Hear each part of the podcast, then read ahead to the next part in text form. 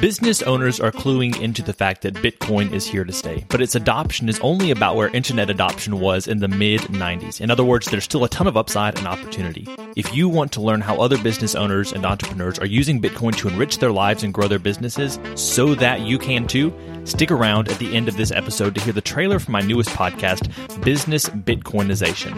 And now, on to today's episode. You're listening to the Life as Leadership Podcast. Are you looking for motivation and encouragement on your path to becoming a better leader? If so, you've come to the right place. Keep listening to find a community of leaders committed to learning and taking action to improve their world. The Life as Leadership Podcast, where leaders gather to grow together. Here's your host, Josh Friedeman. Hey everyone, welcome to Friday. Today we're going to be discussing Monday's interview with David Komlos and David Benjamin on their complexity formula, which you can read about in their book, Cracking Complexity The Breakthrough Formula for Solving Just About Anything Fast. Now, as you may remember, I was not actually in studio on Monday. I was in San Diego finishing a mastermind event out there with some really great people. Had a great time. But today I am in studio with Cody Coleman and Michelle Mihalko, and we're going to talk about Monday's interview with David Komlos and David Benjamin. So, since we're here together, what did you two think about Monday's interview? Yeah, uh, I think I personally was a little, I was a little lost at times, um, just because I think some of these things are very theoretical, and I am somebody who likes to be very to the point, logical, step by step. So there were some moments where I couldn't really identify with the experiences they're having um, and what they're bringing to organizations. Um, but it sounds like a very cool opportunity to learn to go through their process. Yeah, and as I said at the beginning of Monday's interview episode, this is a paradigm shifter, I think, for a lot of people. But sometimes when you're shifting paradigms, it takes a second to figure out what exactly that looks like. So I think it will be a valuable conversation today to kind of get into some of those details and say, what does this actually mean right. for me and my leadership? What did yeah. you think, Cody? I, I thought it was, I felt it was a little complex to listen to this this episode mm. from Monday. It was a it was a great episode and everything, and but it, it took me several times to to listen to it before I, I really could grasp it because I mean every time I listened to it, I picked something else up, some new detail, some new definition, something that I didn't quite catch last time. Um, so it was definitely useful to go back and listen to it again if if that is something that you're willing to do.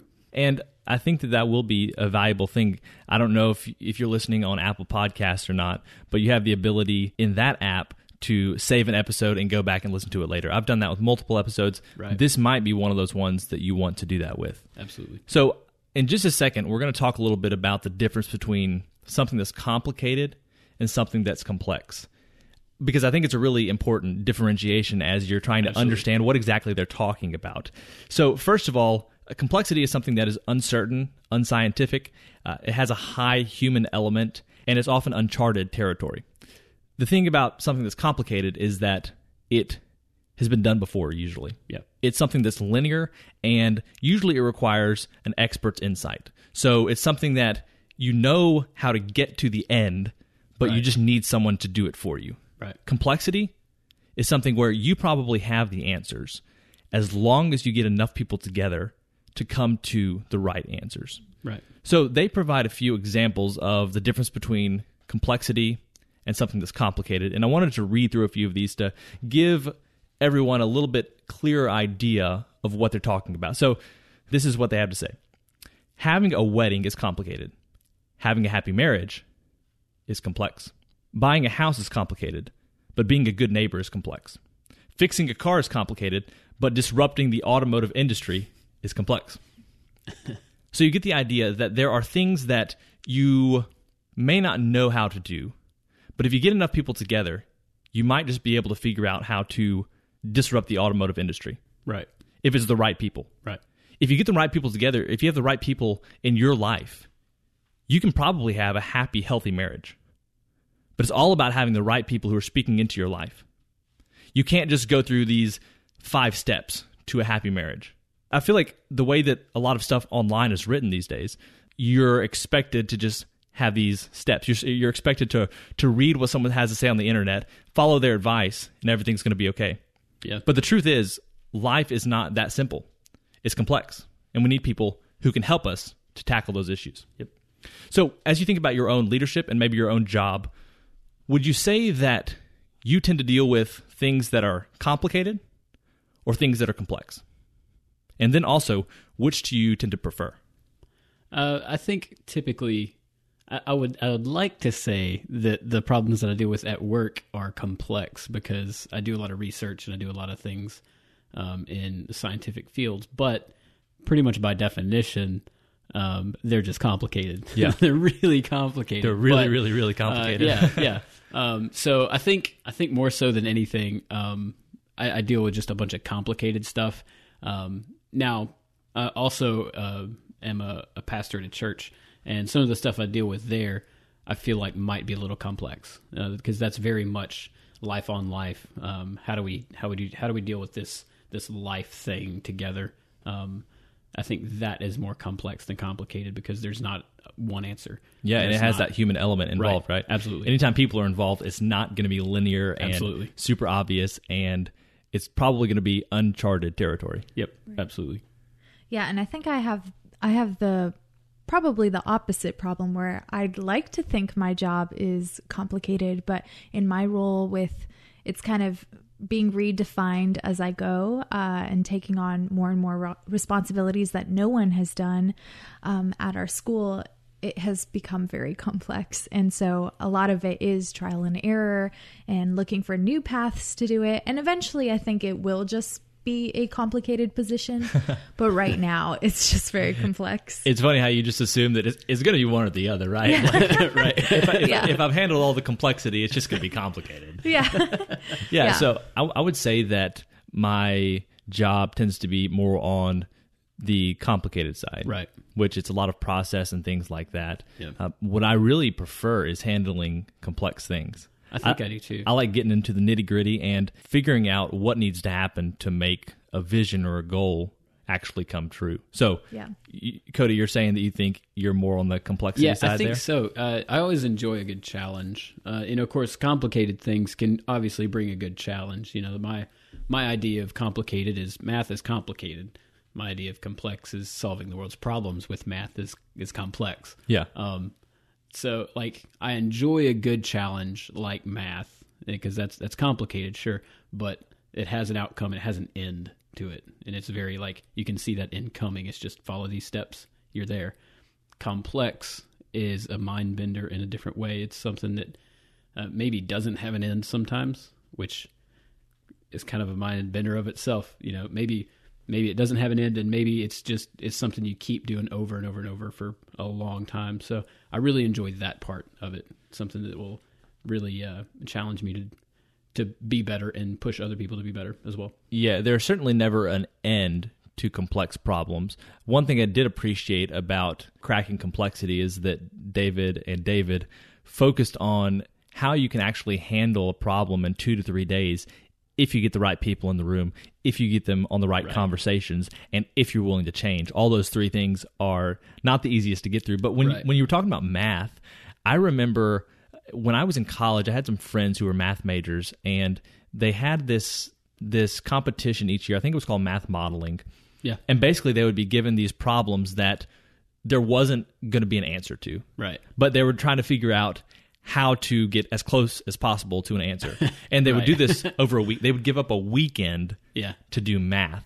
Yeah. They were like in the math building, and then like they walk around campus and go back to the math building. Yep. They spend their whole weekend there. Those are my kind of people. One one of one of the one of the problems that I remember uh, people dealing with was trying to come up with a math equation to figure out how many leaves are on a tree.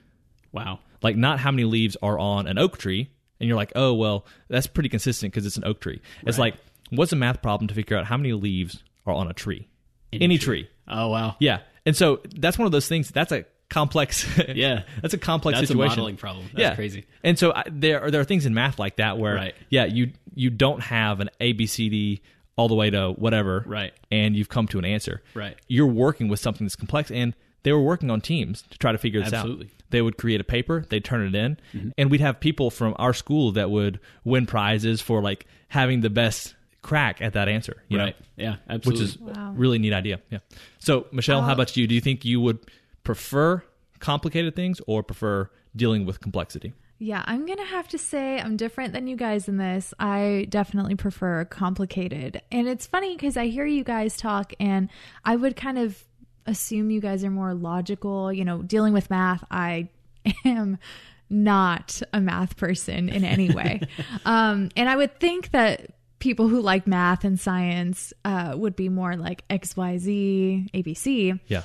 I come from an artistic background, and you would think that I'd be more in my head and more like abstract concepts, but I love taking those kinds of abstract concepts and simplifying them. Like, I think a lot of what I do, um, I work with students who have a hard time grasping some very difficult things that we might uh, be trying to tackle.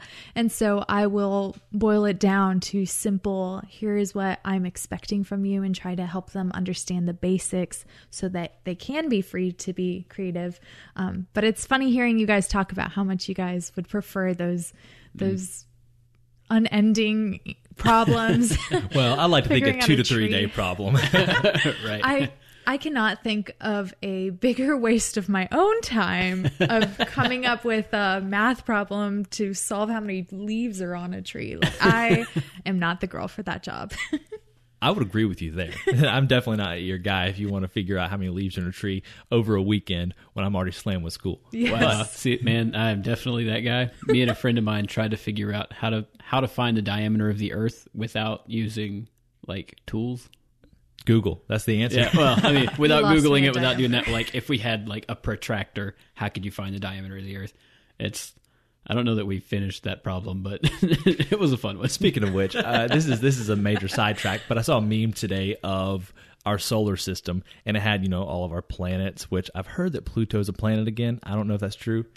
Pluto's Wow. you were never not a planet in my mind. Same. but it was all all all of these planets, right? And then there was just the the flat Earth. oh, I saw It that said, one. it said yeah. well, this is awkward. oh, that's awesome. yeah, good. I thought that was pretty good.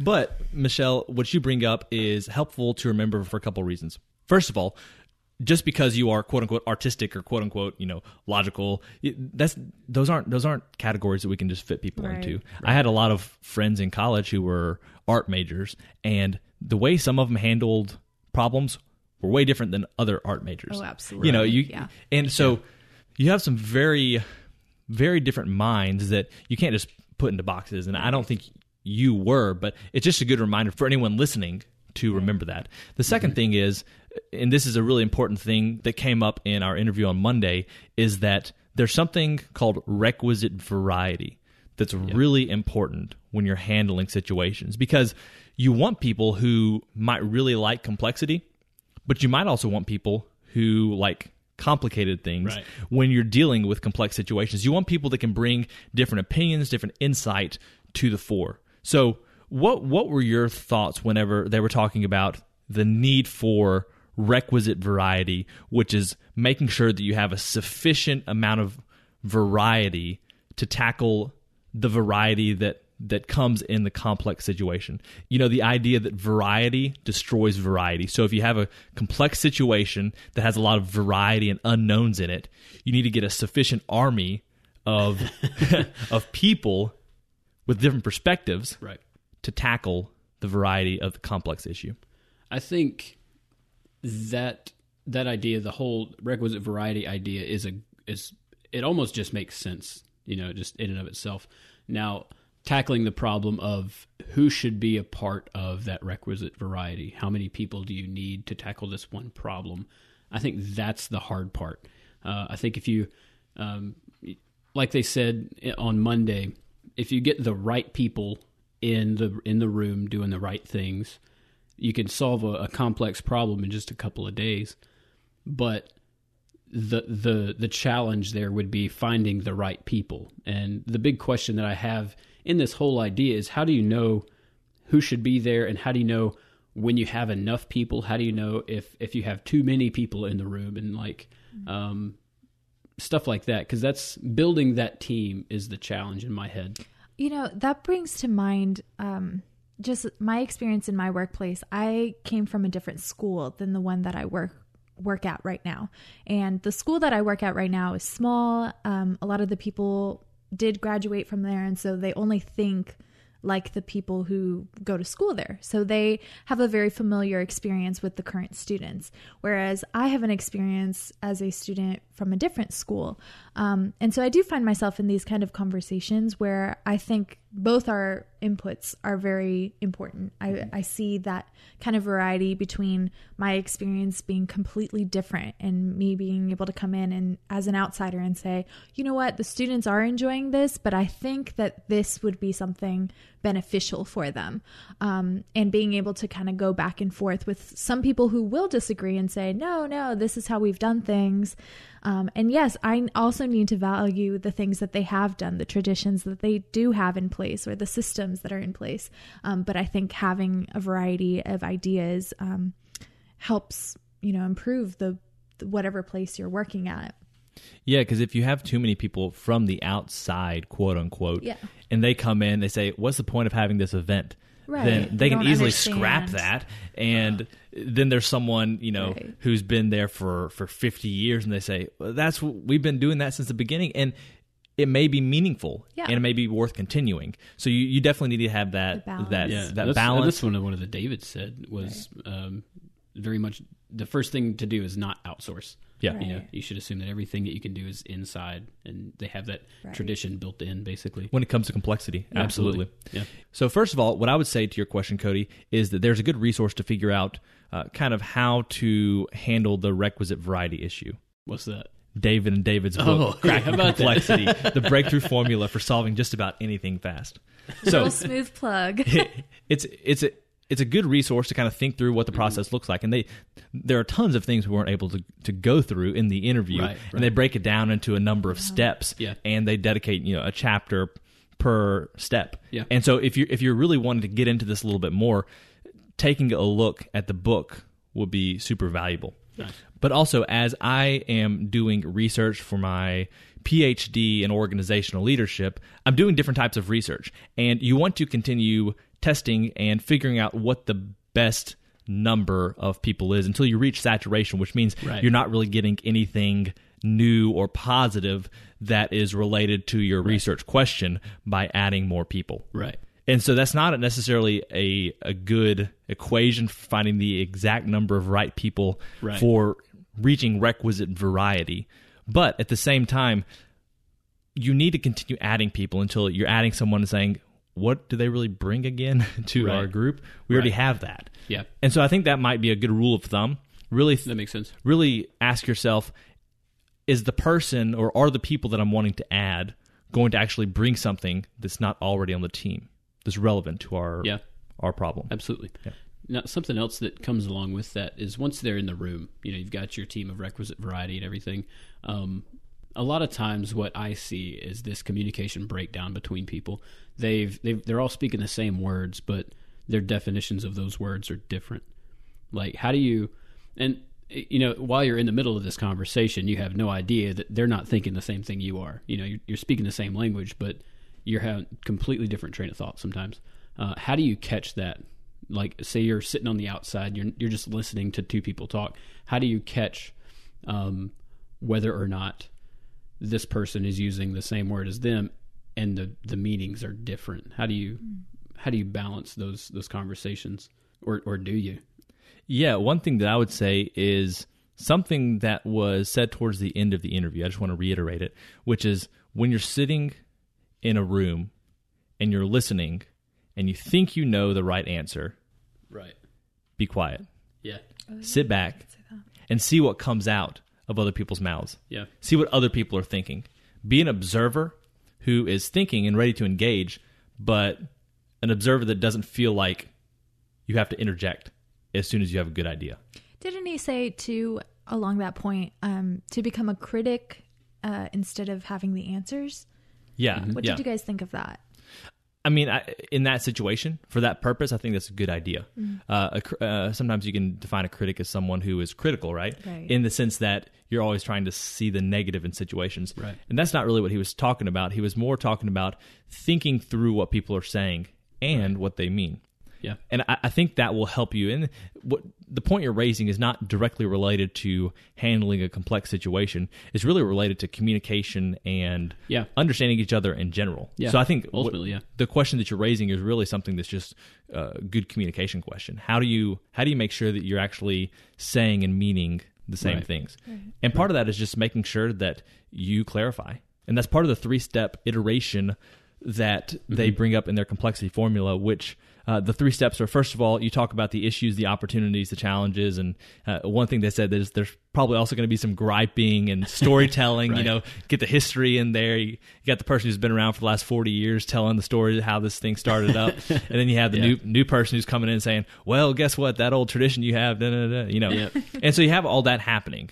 Basically, it's just everyone's communicating everything, trying to get stuff Right. out there, all these perspectives. Yep. And that's the first the first iteration. The mm-hmm. second iteration is going to include ideation, is going to include reflecting on issues and reflecting on what was actually said.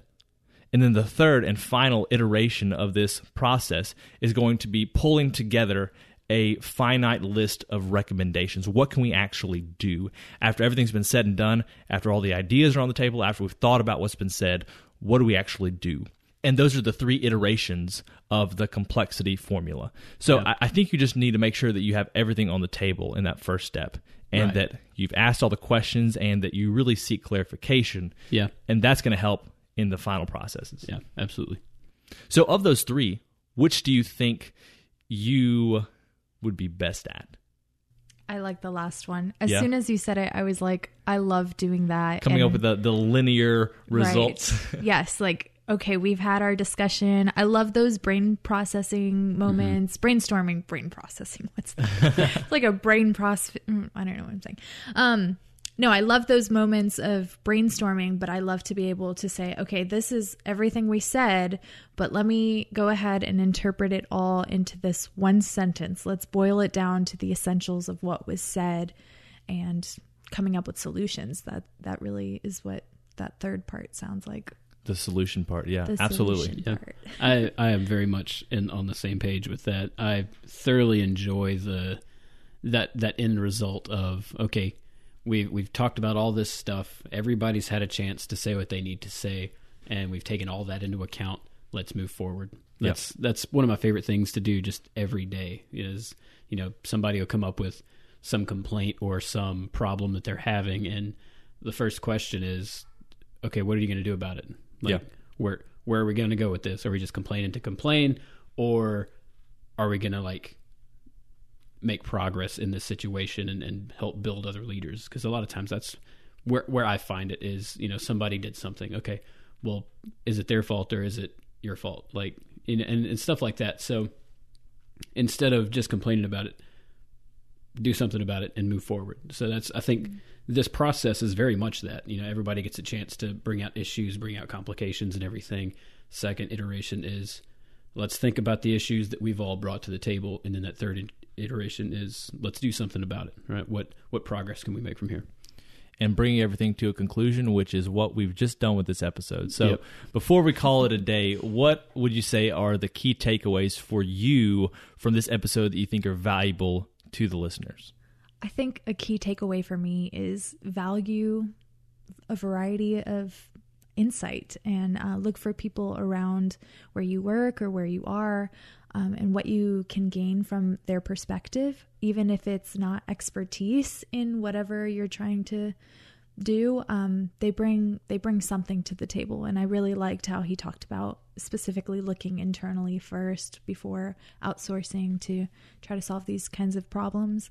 Um, value the people that that are there. I think often organizations can think the solution is to fire someone and replace them but Yeah. sometimes there's there's other solutions first What do you say, Cody?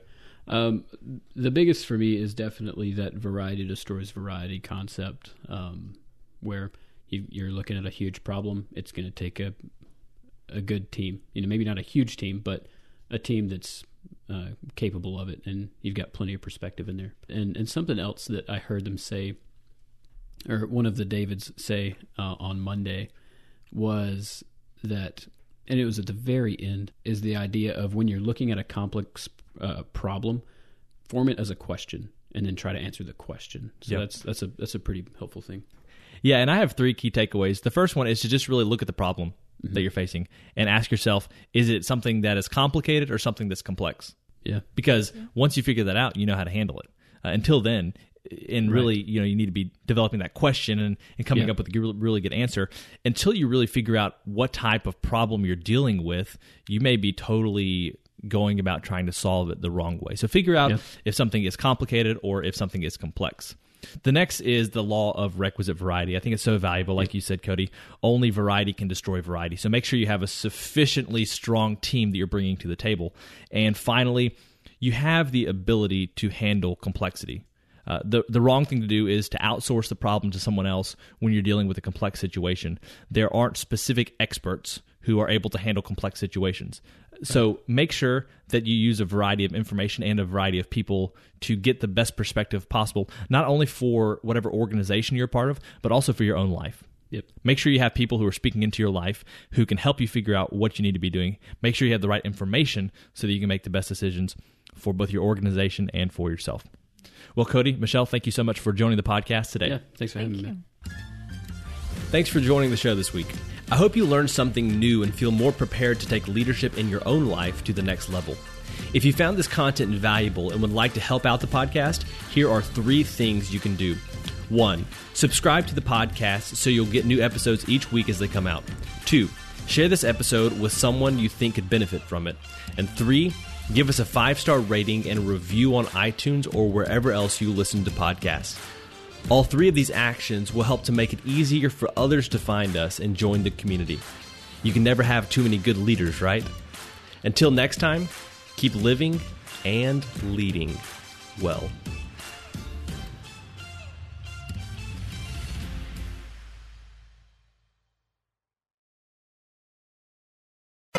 Hey, thanks for checking out this trailer for the Business Bitcoinization Show.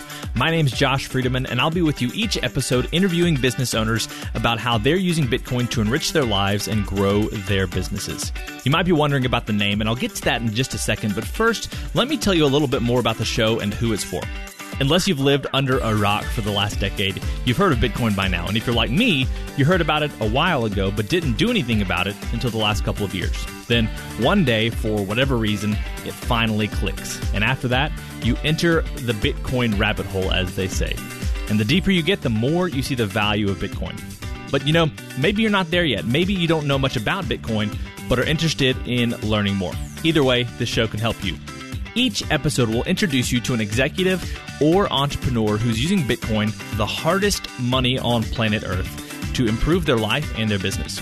So, what's with the name? Well, it's a play on the term hyper-Bitcoinization, which is used to describe the eventual rapid adoption of Bitcoin as other currencies get weaker and weaker in relation to it. When you compare a seemingly never ending supply of dollars to a hard cap of 21 million Bitcoin that will ever exist, it feels like only a matter of time until hyper Bitcoinization happens. The good news is we have the opportunity to be on the front lines of creating a new and frankly better system. Whether you're already sold on Bitcoin and it feels like I'm preaching to the choir, or you're curious to learn more, Business Bitcoinization will help you understand how you and your business can be prepared to take advantage of the massive productivity and wealth that Bitcoin will enable. If Business Bitcoinization sounds like a show for you, go ahead and subscribe. Obviously, you can subscribe in whatever podcast app you're using right now, or go to www.bizbitshow.com slash listen. Once again, that's www.bizbitshow.com slash listen. I'm looking forward to sharing more soon, and until then, keep living and leading well.